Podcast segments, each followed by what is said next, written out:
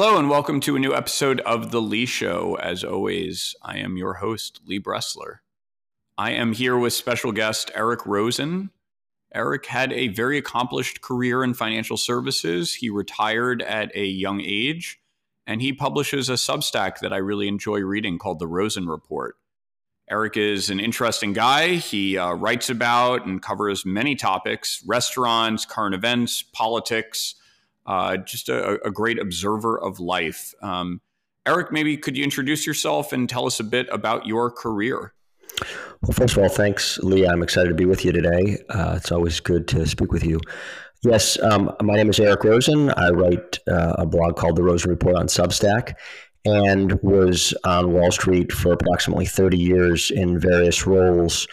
I was at JP Morgan Chase for about 15 years running the credit trading business there, as well as uh, UBS, where I ran fixed income in the United States. And then I had my own hedge fund uh, from about 2012 to 2019, where it was a credit opportunities fund that invested in everything from bonds, loans, derivatives, post reorganized equities, and a host of other things as well.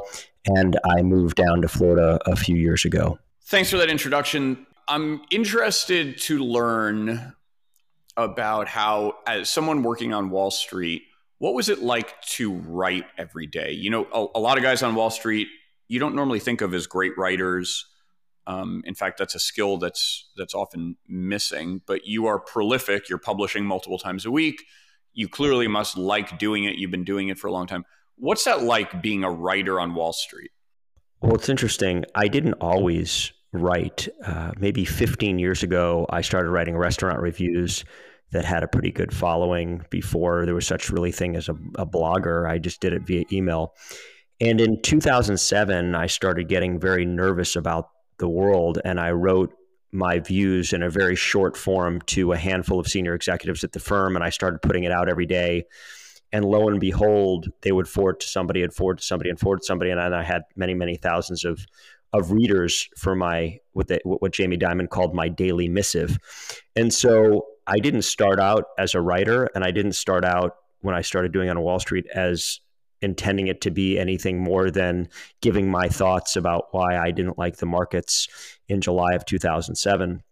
And it became something more and something that that was followed and I just enjoyed doing it. And now that I'm no longer in New York City, I'm no longer working on Wall Street, it's a great mechanism for me to connect with a lot of people that I otherwise wouldn't connect with. I have a lot of big hedge fund managers and C-suite people on uh, Wall Street firms, as well as private equity and venture fund and real estate fund, as well as school teachers and college students. So it, it reaches a, a wide audience. But I think this is helping me stay relevant uh, with people that I might otherwise not be because I'm no longer seeing them every day in New York City.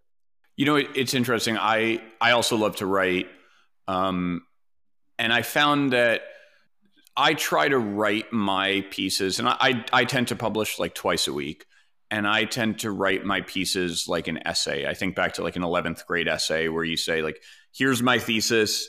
Here's my points arguing in favor of it. Here's my counterpoint and my conclusion, and it ties it all together. And and that's what I always think back to is like Mrs. Abby's eleventh grade English class and learning how to write an essay that way.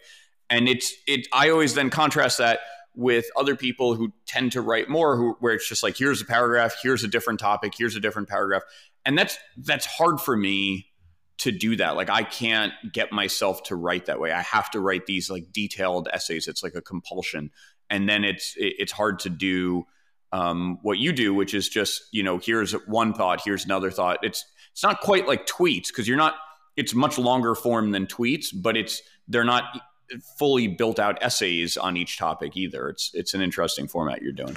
Well, it's funny because I used to write just like you, Lee. That's that's the only way I knew how to write, and I'm not a professional writer in the sense that that's not what I went to school for. I wasn't an English major, and I, you know, whenever I wrote a paper in college or in high school, it followed the form that you just outlined in, in your writing, and that's the only way I really knew how to write.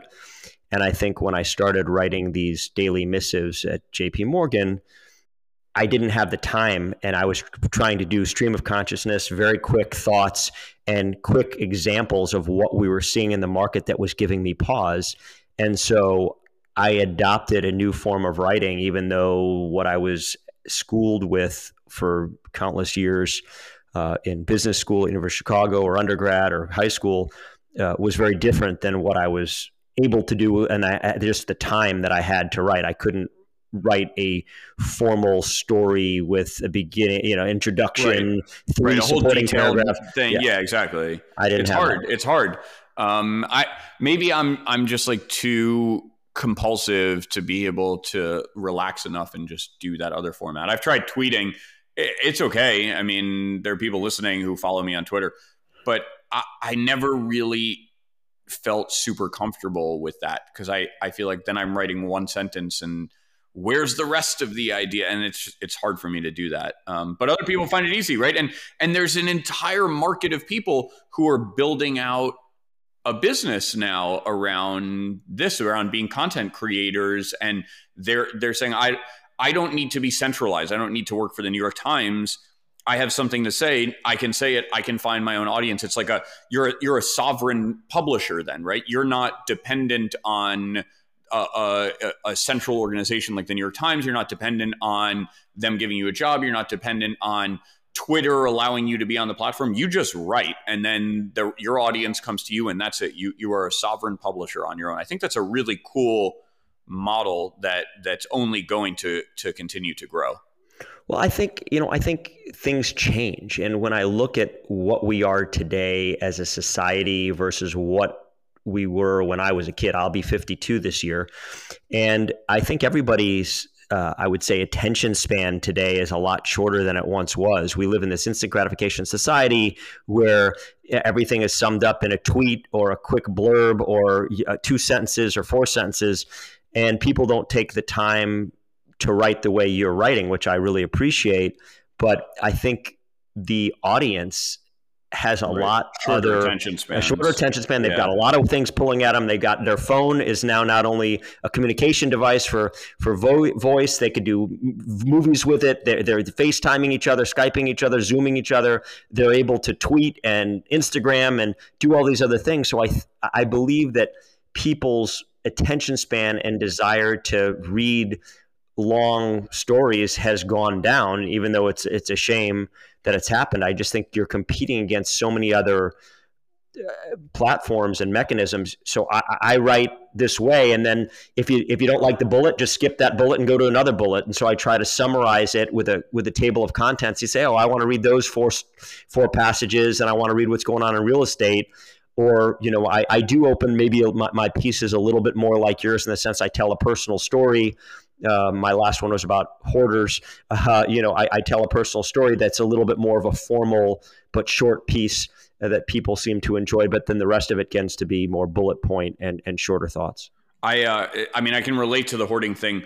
My mother passed away about six years ago, and she was basically a hoarder. Um, I mean, it was just it was insane. When we were cleaning out her apartment after she passed away, there was on the top shelf of her closet a suitcase and it was so heavy that I had to get my brother to help me so that we could get it down from the top shelf. And I'm thinking, holy smokes, this is it. Like, I, I bet it's filled with gold bars. This is going to be amazing. And we opened the suitcase and it was filled with promotional tote bags, like the, the ones they hmm. give you at like a conference or something, those canvas tote bags. What are you doing like, that? Nothing, nothing. She just hoarded these for like 30 years. Was just a suitcase full of promotional tote bags. I mean, it was just the craziest shit that we found in her in her bedroom. I mean, she had an entire drawer full of yarmulkes, like hundreds and hundreds of yarmulkes from every bar mitzvah she ever went to. And it's like, what why though? Like you you don't need this many. It's just nuts. So I I, I totally get what you're uh, what you're talking about there. Um, so, you know, you mentioned that you used to write restaurant reviews, and I think about that a lot. And I'm really interested to hear how you chose the restaurants you went to, what what you enjoy eating, what kind of restaurants. Like I know for me personally, when I was well, actually when I worked at JP Morgan, I I, I liked going to like high end restaurants. I wanted to go to fancy restaurants. I wanted to track down Michelin stars. I wanted to, you know, I wanted that like gourmet experience. And then I just found number one, it got like a little boring and repetitive. And and number two, it's just so outrageously expensive that if anything goes wrong, you feel disappointed. Like you're not getting a good value there. And so like my culinary taste definitely changed tell me about you and like how how do you choose a restaurant? What's that like for you? So it, it's it's varied over time. When I worked on Wall Street, let's call it pre-pandemic, you know, in the, in the 90s and early 2000s, entertaining was such a big part of my job and I ran a fairly large business and I would be pulled in so many directions. There were nights that I'd have three dinners. So I'd meet the first clients with salespeople for a drink and maybe an appetizer. I'd sit down for dinner with somebody else and then I'd have dessert and drinks, you know, the third time. So I was bouncing around and t- was so fortunate to be able to go to all these restaurants. You're on an expense account.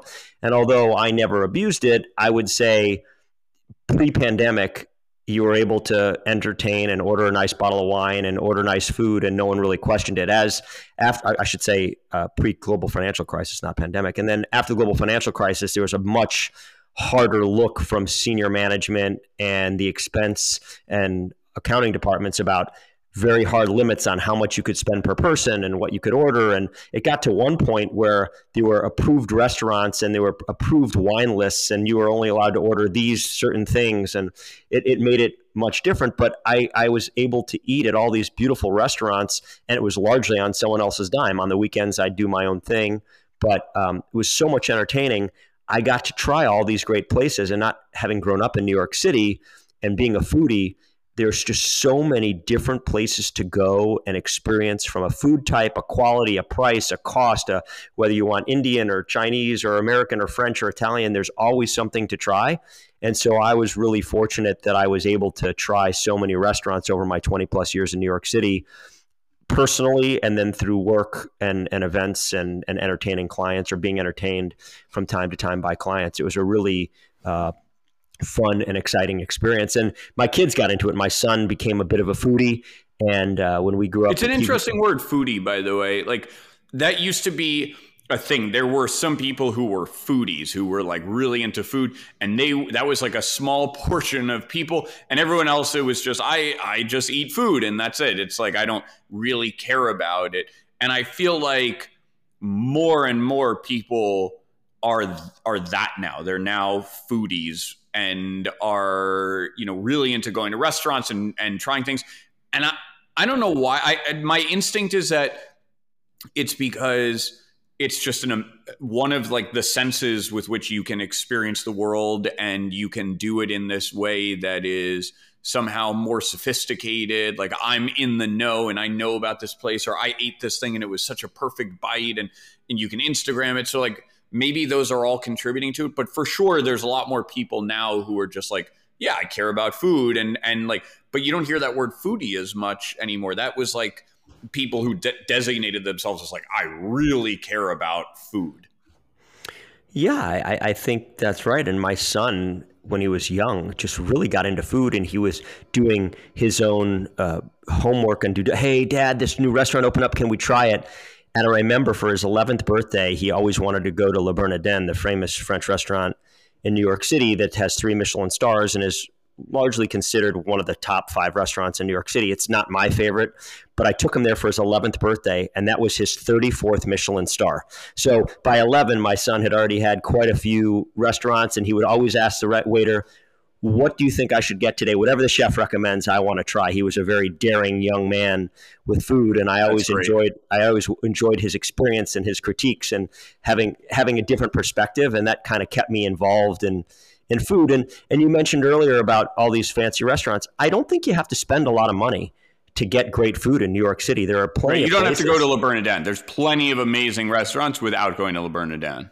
And I like to find the ones that aren't ridiculously expensive that give you uh, good food and a, a, fun vibe, a good experience without having to break the bank and and and, and go. I don't like prix fixe dinners. I, I that's a one time a year, two time a year experience right. for me. I just don't like to spend that much money on food. I, I as you said earlier in the in the show, I end up getting upset when the bill comes. And I said, that was good, but it wasn't that good. And, you know, so I try and find places that are a little bit more reasonable. Yeah, I, I, I totally get what you mean. I, I just find it's a lot easier to enjoy yourself over um, an $11 dish at a Tibetan restaurant than it is at the super fancy place. Um, you know, I just, it, it, I, I don't, I don't think that, or uh, he, I also think that that's like where the vanguard is now, right? It's no longer the best meal has to correlate with the most expensive meal. At some point in time, it did, but we've just we've had an evolution, an evolution in what people want and what they care about, and just how they want to eat, and and it's it's different now. It's not like the fancy restaurant anymore. Although there is a new place that just opened with a, a in New York with a very well known chef that does have a a jacket and tie, and it, it, like that's required of of the the gentleman. Um, but does anyone say that anymore? Gentleman, like I don't know.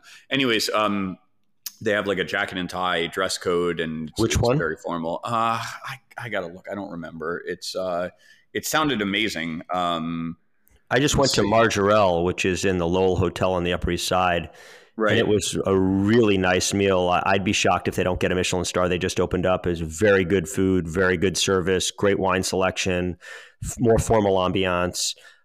I don't know that a blazer was required.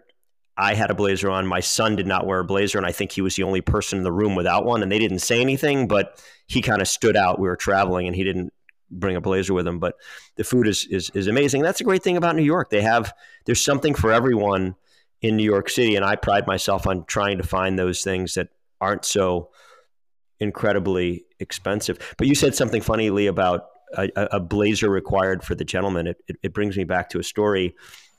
You know, pre-crisis, everything in New York City was very, very formal, and if you went to a Cipriani, they made you wear a blazer, and I didn't know that at the time. And my wife and I had a, a, a couple other people came out, a few couples, and we had dinner Cipriani on 59th Street. And I said to my wife, Do I need to wear a blazer? She goes, No, you're fine. And my wife was a celebrity stylist. She dressed stars for red carpet events, movie stars for red carpet events. And so I go in slacks and a, and a sweater and a dress shirt. And I walk in, sit down. I'm the only person in the entire restaurant with a blazer, and almost everyone has a tie. And the maitre d' comes over and he said, Sir, perhaps you'd be more comfortable in this. And he was hovering over me with Shaquille O'Neal's polyester blazer with gold buttons. and I said, I think, no, by I'm- the way, that they did that, all these places would do that intentionally. Like they would have one to lend you, but it would be enormous just to fuck with you.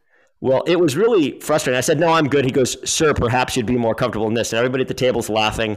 I put this monstrosity on, and it looked like I was nine wearing my father's blazer. And I had I was ordering soup and I couldn't eat the soup because the sleeves of the gigantic blazer kept, you know, rolling into the soup. And we all got a good laugh out at it. And that was probably 2006 or seven, right before the crisis. If you go to Cipriani today, there are people in shorts and tank tops, and there's no, they were so struggling for, for patrons that they threw their dress code aside and now these millennials go in places which kind of offends me i'm not i don't want to wear a blazer but I don't think it's appropriate to wear shorts and tank top and flip flops to a to a nicer restaurant. If you want to go to McDonald's, I'm fine. But if you're going to go to a more formal establishment, at least have a nice pair of jeans on and a, and a, and a decent shirt or a skirt or whatever whatever you're going to wear. I just don't think you should be in uh, a bikini if you're a young lady, and I don't think you should be in uh, shorts and but a here's tank top. Here's an interesting thing. You said you should you said wear that to McDonald's and what I would say is there's something in between, right? There is an informal restaurant, but that it, the food is still great. So there's there's you can find you don't need it's not it's not McDonald's or Le Bernardin. There's like this this this genre that I think is the most interesting one, which is informal without being without being um, expensive, but the food is still is still great. But I'm curious about this. If you if you imagine 10 years from now somebody's like i'm a foodie. What are, what are they doing? What what's the cuisine they're pursuing? What is the state of the art in 10 years from now? Do we go back to the Le Bernardin types? Do we have certain regions of the world? Like what what becomes state of the art in in 10 years in i want the best eating experience that there is I think it's it's a lot of different things, and obviously, good food has got to be at the top of the list. But I think it's about ambiance and feel, and the music that's played, and the service, and the room decor, and the vibe of of the place. There's a great, uh, not expensive place in New York City. It's not a Michelin star restaurant. It's called La Esquina. It's on Kenmare. I think it's yeah, just. Sure. It's I know either, place. Yeah, it's Where you around go into Soho. a basement no. and they have Yep. that whole yeah, sure. But you That know that great. is that place is such a cool vibe, and there's pretty people, and the food is good. It's not remarkable, but it's good. It's not inexpensive, but it's not offensive. Right. And they have good drinks. I think they have a couple hundred kinds of te- tequila there, and it just is a fun place. And when I go out to dinner, I generally want to have fun. I, I don't really want to wear a suit and tie and right, sure. feel that I'm uh, I feel embarrassed if I mispronounce something. I I just I don't really want to put myself through that, and I don't want to spend three or four or five hundred dollars a person to get a good meal, and I don't think you have to. And I think the ambiance and the feel are getting more and more important. I like live music. A place that plays music, I, I really enjoy, or at least in the background is playing music over the speakers. That's that's fun. I think that adds to it, as long as it's not too loud. Uh, and I want to have a good conversation with the people and do some people watching and enjoy some nice food. Maybe have a good drink. And that's what I'm looking for for a great experience. I think that's what people want. I just don't think that formal experience, suit and tie, where a waiter comes over in a tuxedo and is presidential service.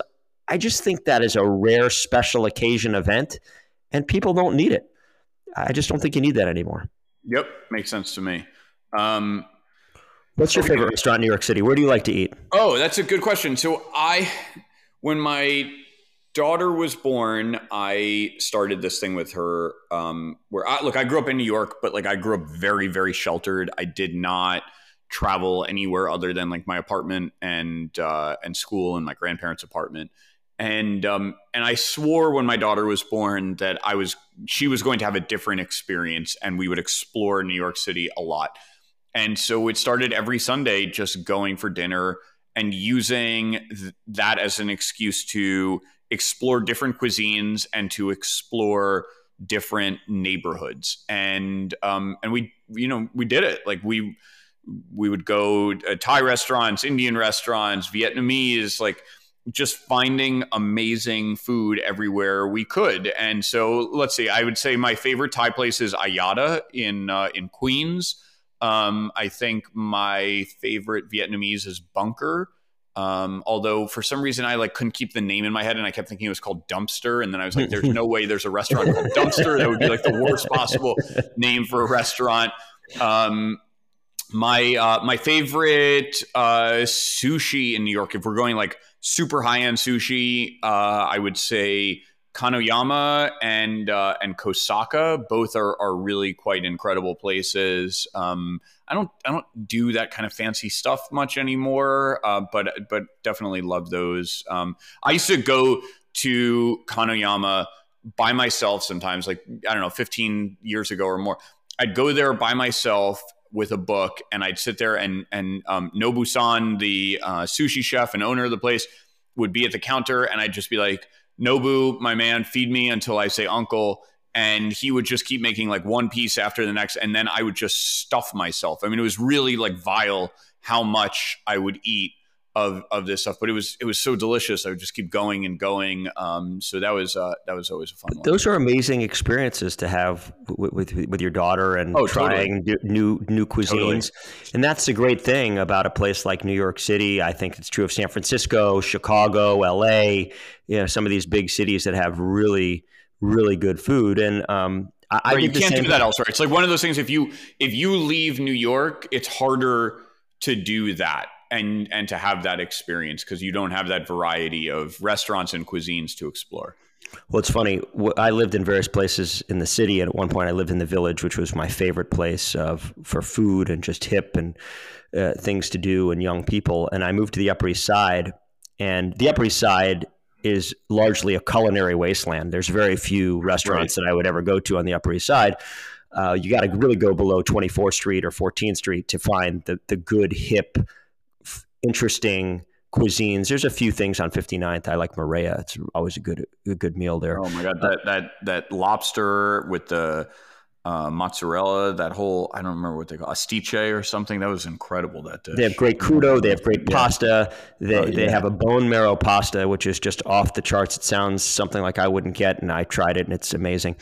But going downtown was always great for me once I lived uptown, and then I moved to South Florida, which makes the Upper East Side look like you know a mecca of food because now in Miami, there's a handful of, of pretty good restaurants. But if you're out of Miami, it is pretty darn weak. And I live in a place called Boca Raton, which I would say it's almost impossible to go out and have a really good meal. It's it's marginal. You get upset, you pay too much money for wine and food, and you leave with a bad meal and you eat with more people who are blue hairs with walkers, canes, and oxygen tanks than than you care to. It's definitely a very different crowd. I just went to Via Carota with my son a few weeks ago in New York City, and we sat outside with the hippest, coolest people in the, in the West Village you could imagine, and had a great meal and, and a that good place time. Is amazing. I'm a food I'm is a fantastic. Great. You know, it's funny you mentioned Miami, like. Tim Dillon did this bit uh, where he talks about how like Miami is a wasteland and how um, there's no there's no industry in Miami. It's like the only industry in Miami is renting jet skis, and Miami is a city for uh, uh, drug dealers to swim in pools and for athletes to drive Lamborghinis and beat their girlfriends and and yeah, he's I don't know, he's kind of right. Like it's a fun place to visit. I, there's a ton of people moving there. I, I think know, that's changed. Like I think that. Though? Oh yeah, I mean, really? you have uh, you know Barry Sternlicht, the famous uh, real estate entrepreneur and businessman who's a billionaire moved down four or five years ago and he's opening up a building that i think opens up later this year. It's fully leased to large multi-family offices big very wealthy families are moving down here. A lot of tech is coming down here. Goldman sachs is got hundreds and hundreds of investment bank employees moving down here uh, a lot of hedge funds have, have started coming down. So I think what what Miami was in the 80s or 90s is very different than different what Miami now. is. Just, and I, I don't because I don't of, of COVID and a lot of people moved down, and now they're just like let's let's just live here, and this is fine now. I think it's been a multi-stage process, Lee. I think first it was four or five years ago, pre-COVID the taxes in, in high tax states like New York, New Jersey, Connecticut, Illinois, California. Then it became uh, with, with with the crime and the homelessness in New York City and other cities, it, it started pushing people out. And then I think COVID really tipped the scales. And I think the biggest long term impact from COVID is going to be work from home, work from anywhere. And there's more and more people able to have flexibility. I, I read something that 43 or 45% of people are considering leaving their jobs over the next year if they don't have the ability to have a more flexible work arrangement was the single biggest driving force. And I think COVID changed the game. Real estate has doubled, tripled, quadrupled, especially at the high end in the last few years in Miami. And people are coming down and when i tell you it's it's different the, the quality and caliber of people down here is much different in the four years since I moved. It's it's it, it, it's night and day. I mean, I'll, I'll I'll take you for your word on it. It's um, I don't know. I've found in the past that I love going to Utah, and I've always thought to myself like, wow, it'd be so cool to go to live in Utah or something. But people are fucking stupid.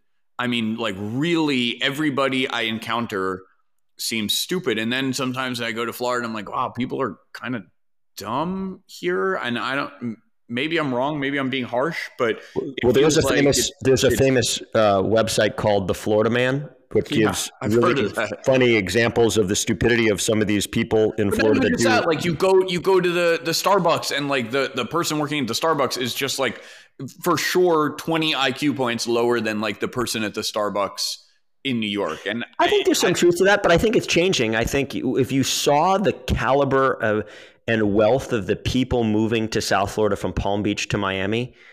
Right. Senior executives from BlackRock and Blackstone and Goldman Sachs and JP, big power, big hedge fund managers, big private equity folks, big tech people, executives from Google. And so you think they're going to be so demanding that yeah. what comes up around them is going to be better or more efficient and effective and just like that that that's going to you're, you're starting to see look at the restaurants major food group who owns a bunch of places at carbone right. in new york guys, and yeah. and they took over the four seasons restaurant and they have the pool and the grill room there and they have uh, the lobster place they have all these restaurants in New York. They opened up multiple restaurants in South Florida. In Miami, they opened up a Carbone and another one. And in Boca, they just opened up Flamingo Grill a few weeks ago. So you're starting to see uh, Il Mulino opened up in Boca. Now, it's not the same experience that you get downtown at Il Mulino or even on the Upper East Side of Il Mulino, but um, it, there's an Il Mulino here. So I think you're starting to see, given the wealth and the demand that you articulated from New Yorkers and people from the tri state and Chicago and San Francisco that are accustomed to better quality food experiences. I think South Florida has historically really lacked that. Uh, I, I, went to Joe's Stone Crab, which I go maybe once a year. It's, so good. It's, it's, outrageously expensive. Like you go it there, is. 90 bucks later, you've eaten a quarter of a meal, and then you're like, all right, fuck it. I guess I'm here. I might as well do it again. So you have another 90 bucks worth of crab claws. It's expensive. You still feel like an asshole. For yeah. lunch, they have this great to-go section that you can. Get. Oh my god, that whole I, I never even go to the the fancy place. Like you just go to the Joe's, the, the next door place, yes. and it's it's that's a great setup they got there. Yeah, so I, I was down there. I, I, had meet, I, had to meet somebody for a meeting, and I said, well, what, well, "Hey, I'm down here. I'm going to pop over to Joe's for lunch." And I had a really good meal, and I brought it outside and sat on a bench and ate stone crab claws, which, which which were which are very very good. So I think there's there's some places to go, and there's some new places. Carbone to open up. Uh, you know, a few other ones. Milos, which is a great Greek so it's restaurant. Interesting. All the places you're naming, other than Joe's, which is obviously a native South Florida thing, these are these are offshoots of New York City places. They're not right? all. I mean, you you got Prime One One Two, Casa yeah, no, there's a few uh, for sure. There's Zoom, a few. You know, they, yeah. there's a bunch of places, but yeah, there's a lot of them. But they, think about it: the patrons are from the mid. They're from right. the tri-state. They, they know it. They, they, like it, yep. and you know they, they come down. So I think it, listen, I will never be disingenuous and suggest that South Florida food is anywhere it's not it's an unfair comparison. I play golf and tiger woods plays golf.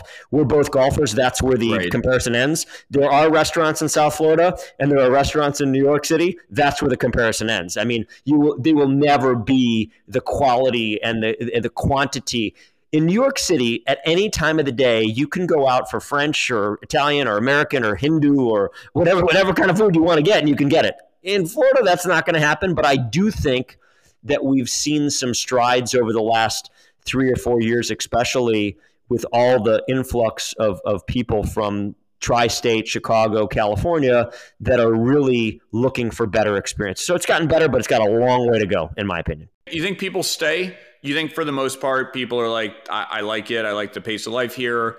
The schools are good enough and and people stay. Or do you think the pendulum swings back and they're like i'm out. I'm moving back to new york. Like how of of the let's let's let's let's let's make a prediction around it. Like of the the total number of people who moved to florida over the last 18 months from new york what percentage do you think stay and become long-term florida residents if they don't, I don't know what's wrong with them. I've been here four years, and my wife grew up in New York City.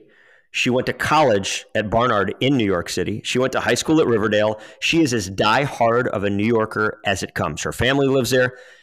I got to tell you, once you move to Florida, the quality of life, cost of living, weather, taxes is so good Eh, you can't compare. Now, we also got a little, we were fortunate in that we moved four years ago before the prices of real estate have escalated so much. But I only know one person who is moving back. And I guess if you're really a diehard New Yorker, maybe you go back. But for me, it would take something miraculous to get me to move back to New York, pay those taxes, spend that much money to live. I was spending $1,200 to park my car in New York City. I have a four car garage now. Uh, like the quality of life, cost of living, weather taxes wins by so much. I spend about 60% of what I spent in New York City, not including the tax effects or the dollars I took out when I sold my apartment versus bought my house.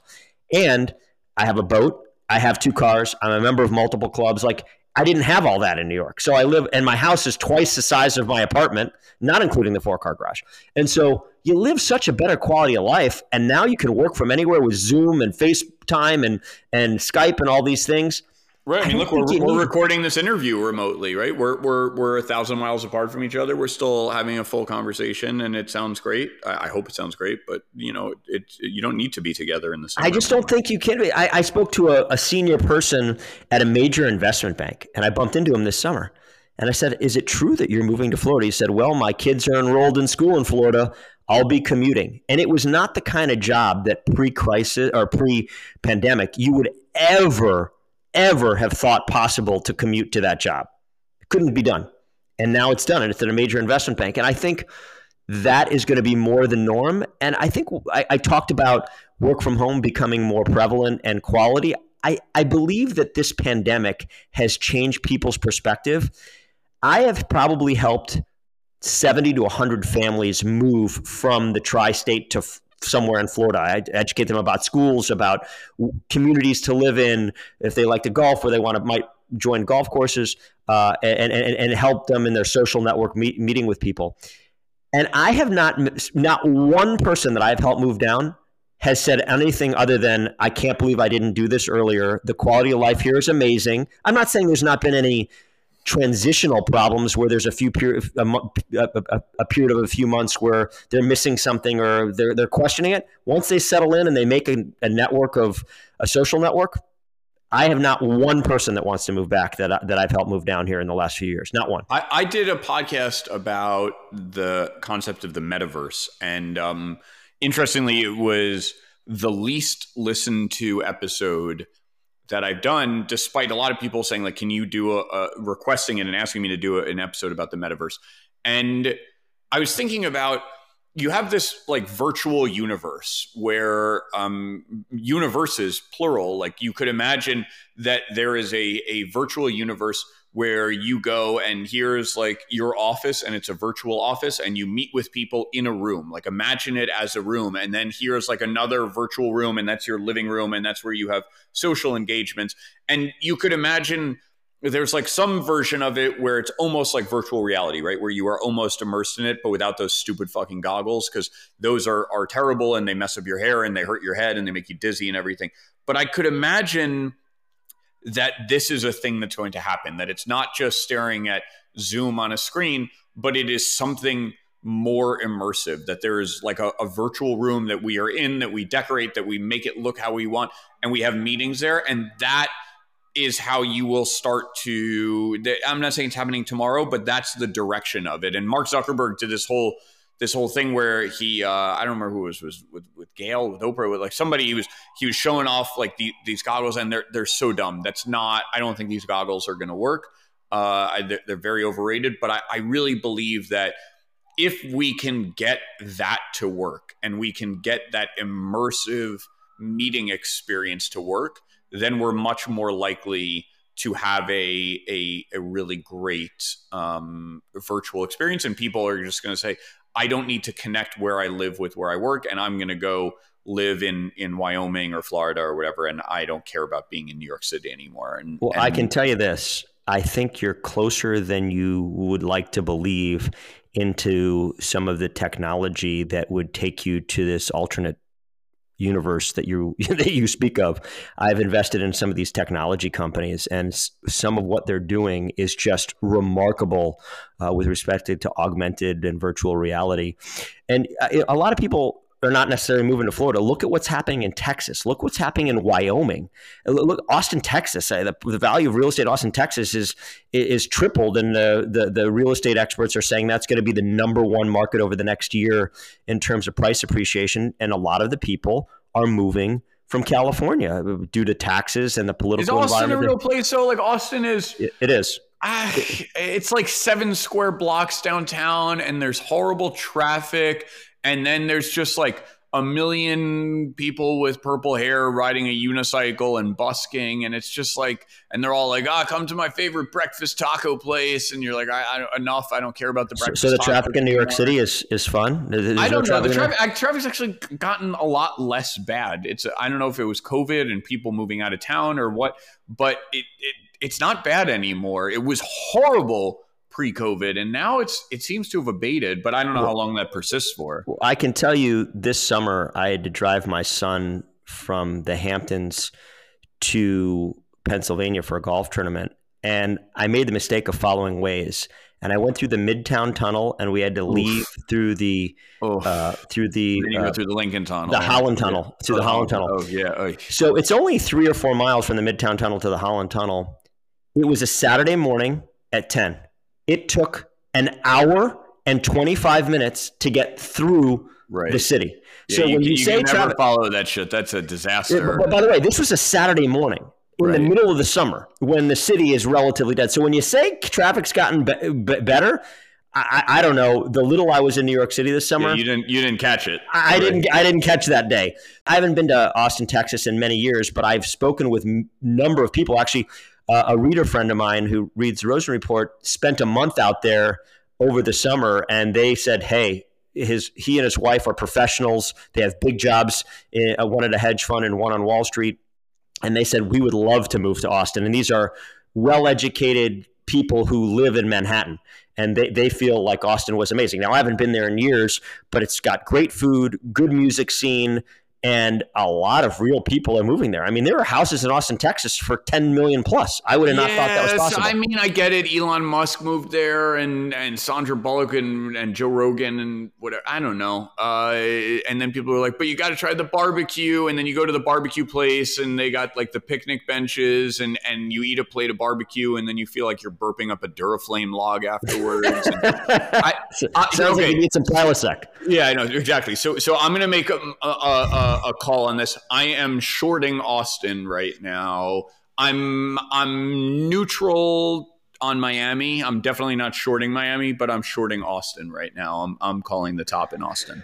Well, what I'd say is I just think that as people realize that there are alternatives for where they work physically and they a lot more employees, or I should say, a lot more employers are, are being flexible. And you saw Square and all these tech companies in California said you can move wherever you want.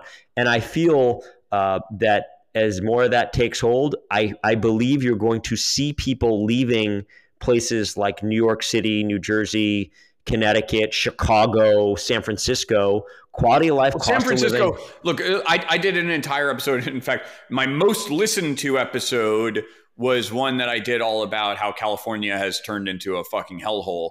And it is because of just horrific governance in California. It's the the crime policy, the prosecution policy. You just have um, terrible governance from the governor on down, the district attorneys, the mayors, and it's it's a disaster.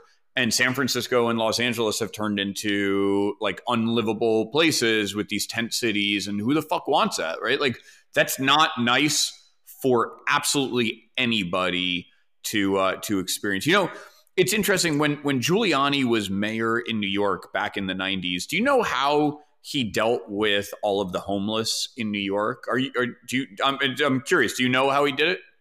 Well, I know that there was a big homeless problem in Union Station, and he went in and got them out of there because there was such a negative feel when people were coming in. They put a they put a police precinct in the train station, uh, you know, to, to to get them in Penn Station rather to get to to, to really solve the homeless crisis there. And I think he did a very good job. Now, yes. So, so you want to know how he did it though? It's it's amazing he bussed them out of New York. So he would round up the homeless people and he'd tell them, I'm giving you a bus ticket and um, there's $500 waiting for you at the Western Union office in Seattle. Here's a bus that goes directly from New York to Seattle.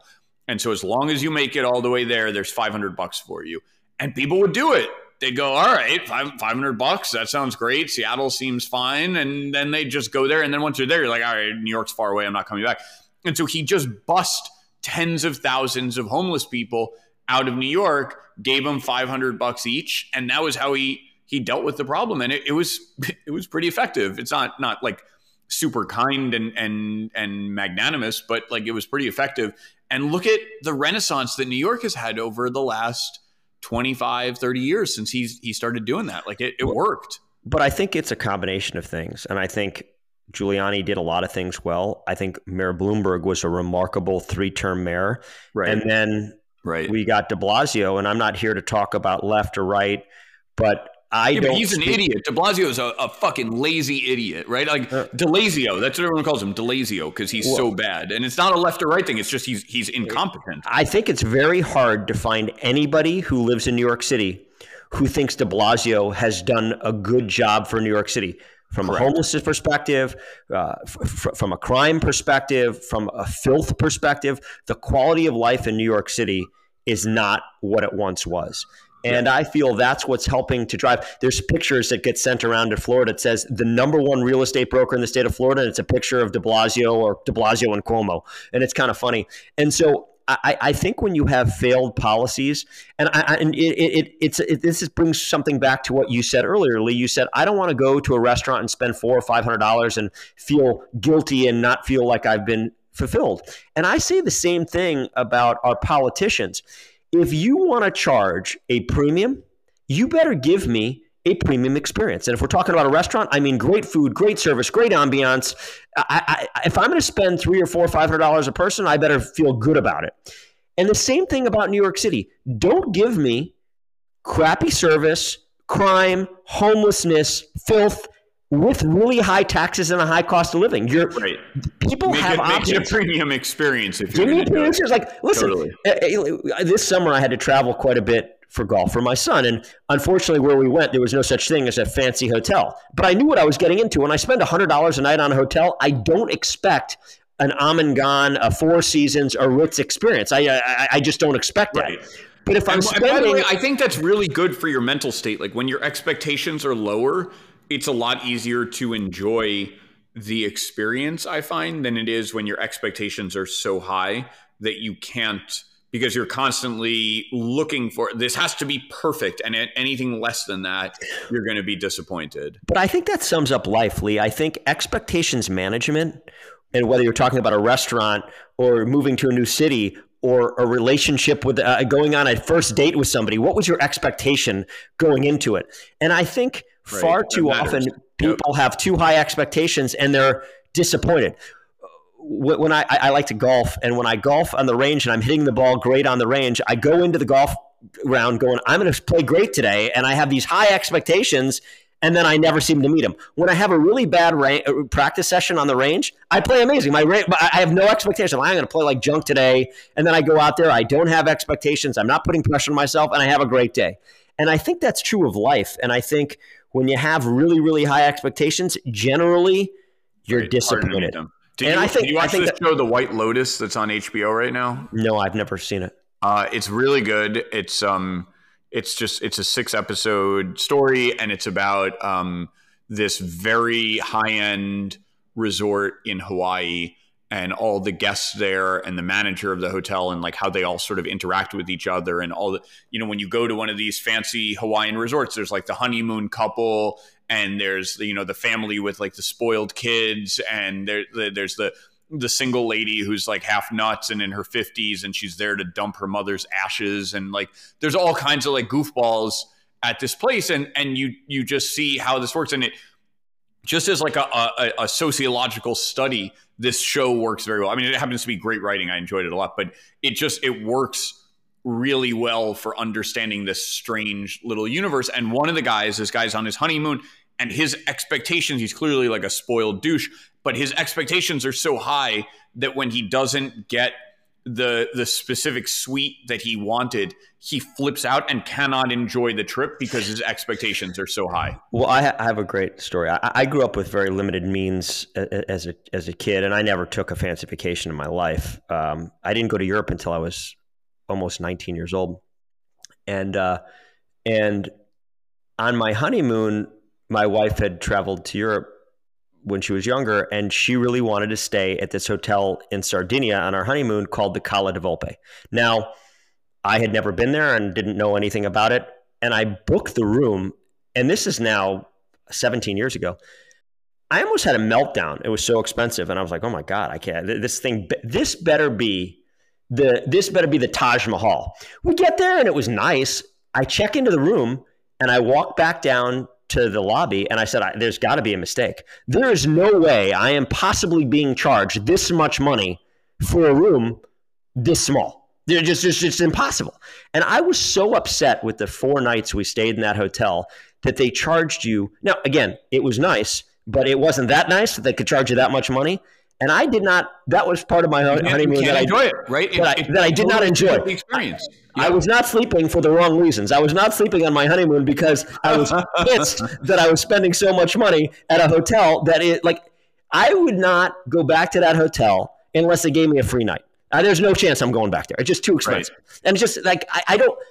I just don't. You're not in the room very much anyway. Like, right. uh, you know, like how much do you need to spend a night? So this summer I did the exact opposite when we were traveling in the middle of Pennsylvania, New Jersey, Connecticut, and Massachusetts. There, you know, it's between Days Inn, Motel Six, Holiday Inn Express, Comfort Inn, and Spring Hill Suites and Homewood Suites. So we found a lot of uh, of dives because that's all there was. But I I didn't like them. But for eighty to one hundred twenty five dollars a night, yeah. it's like whatever you know. Right. Um, but if you're going to spend some insane amount of money, you better make it a really, really, really incredible experience, in my opinion. I think that's true of, of, of, of everything, whether it's a hotel or a restaurant or any other uh, leisure luxury item you're going to do. It better be it better be good if you're going to charge one, a premium. One of my brothers always said that um, some people, eh, like in the high end segment, some people travel to recreate the comforts of home wherever they go. Like they go to a very high end place and then they expect to have the exact same high thread count sheets that they had and the perfect bathrobe and they, uh, they want everything to be just like at home but somewhere else. And then some people just travel to have an experience and they're sort of indifferent to that, right? They they may go to a high end place but whatever it is, it is what it is. They're there to experience the the location, whether it's a, a beach or a city or or or you know a, a resort of some kind. And I I think that there's a bit of a generational divide there. Like older people want to have that that I experience the comforts of home wherever I go, and I bring all of that with me. That seems very boring to me, but some people do it.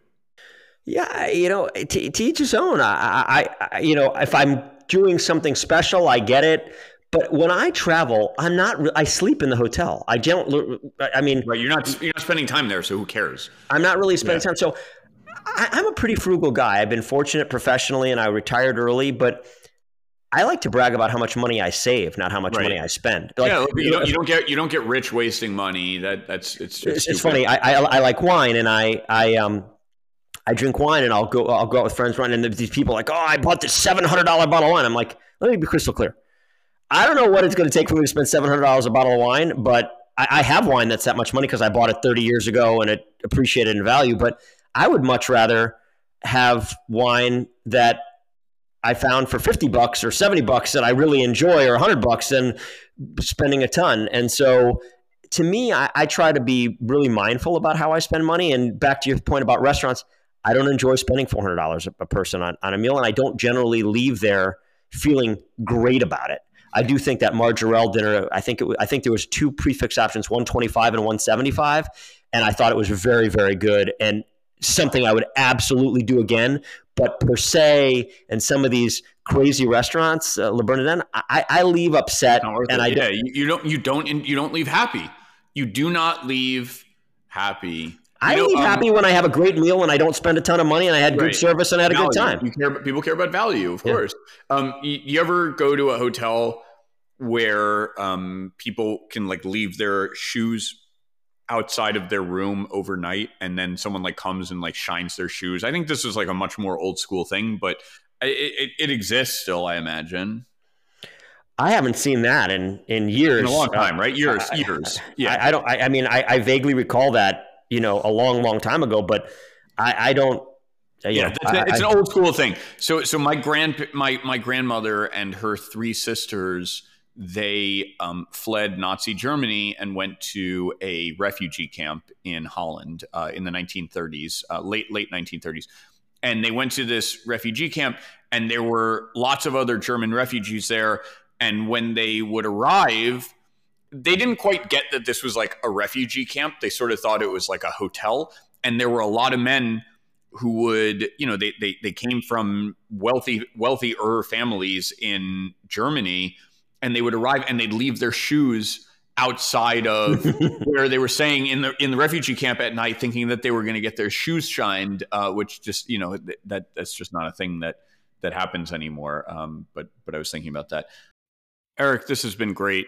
Thanks for joining me today. We're going to release the second part of this interview later on. Uh, for now, you can find Eric's newsletter at ericrosen.substack.com. I recommend you subscribe. Uh, and as always, you can find me on Instagram at The Lee Show Podcast, on Twitter, on Substack, leebressler.substack.com. Uh, your support is crucial. Please share this widely. Please remember to subscribe. Thanks again for listening, and I look forward to joining you again soon.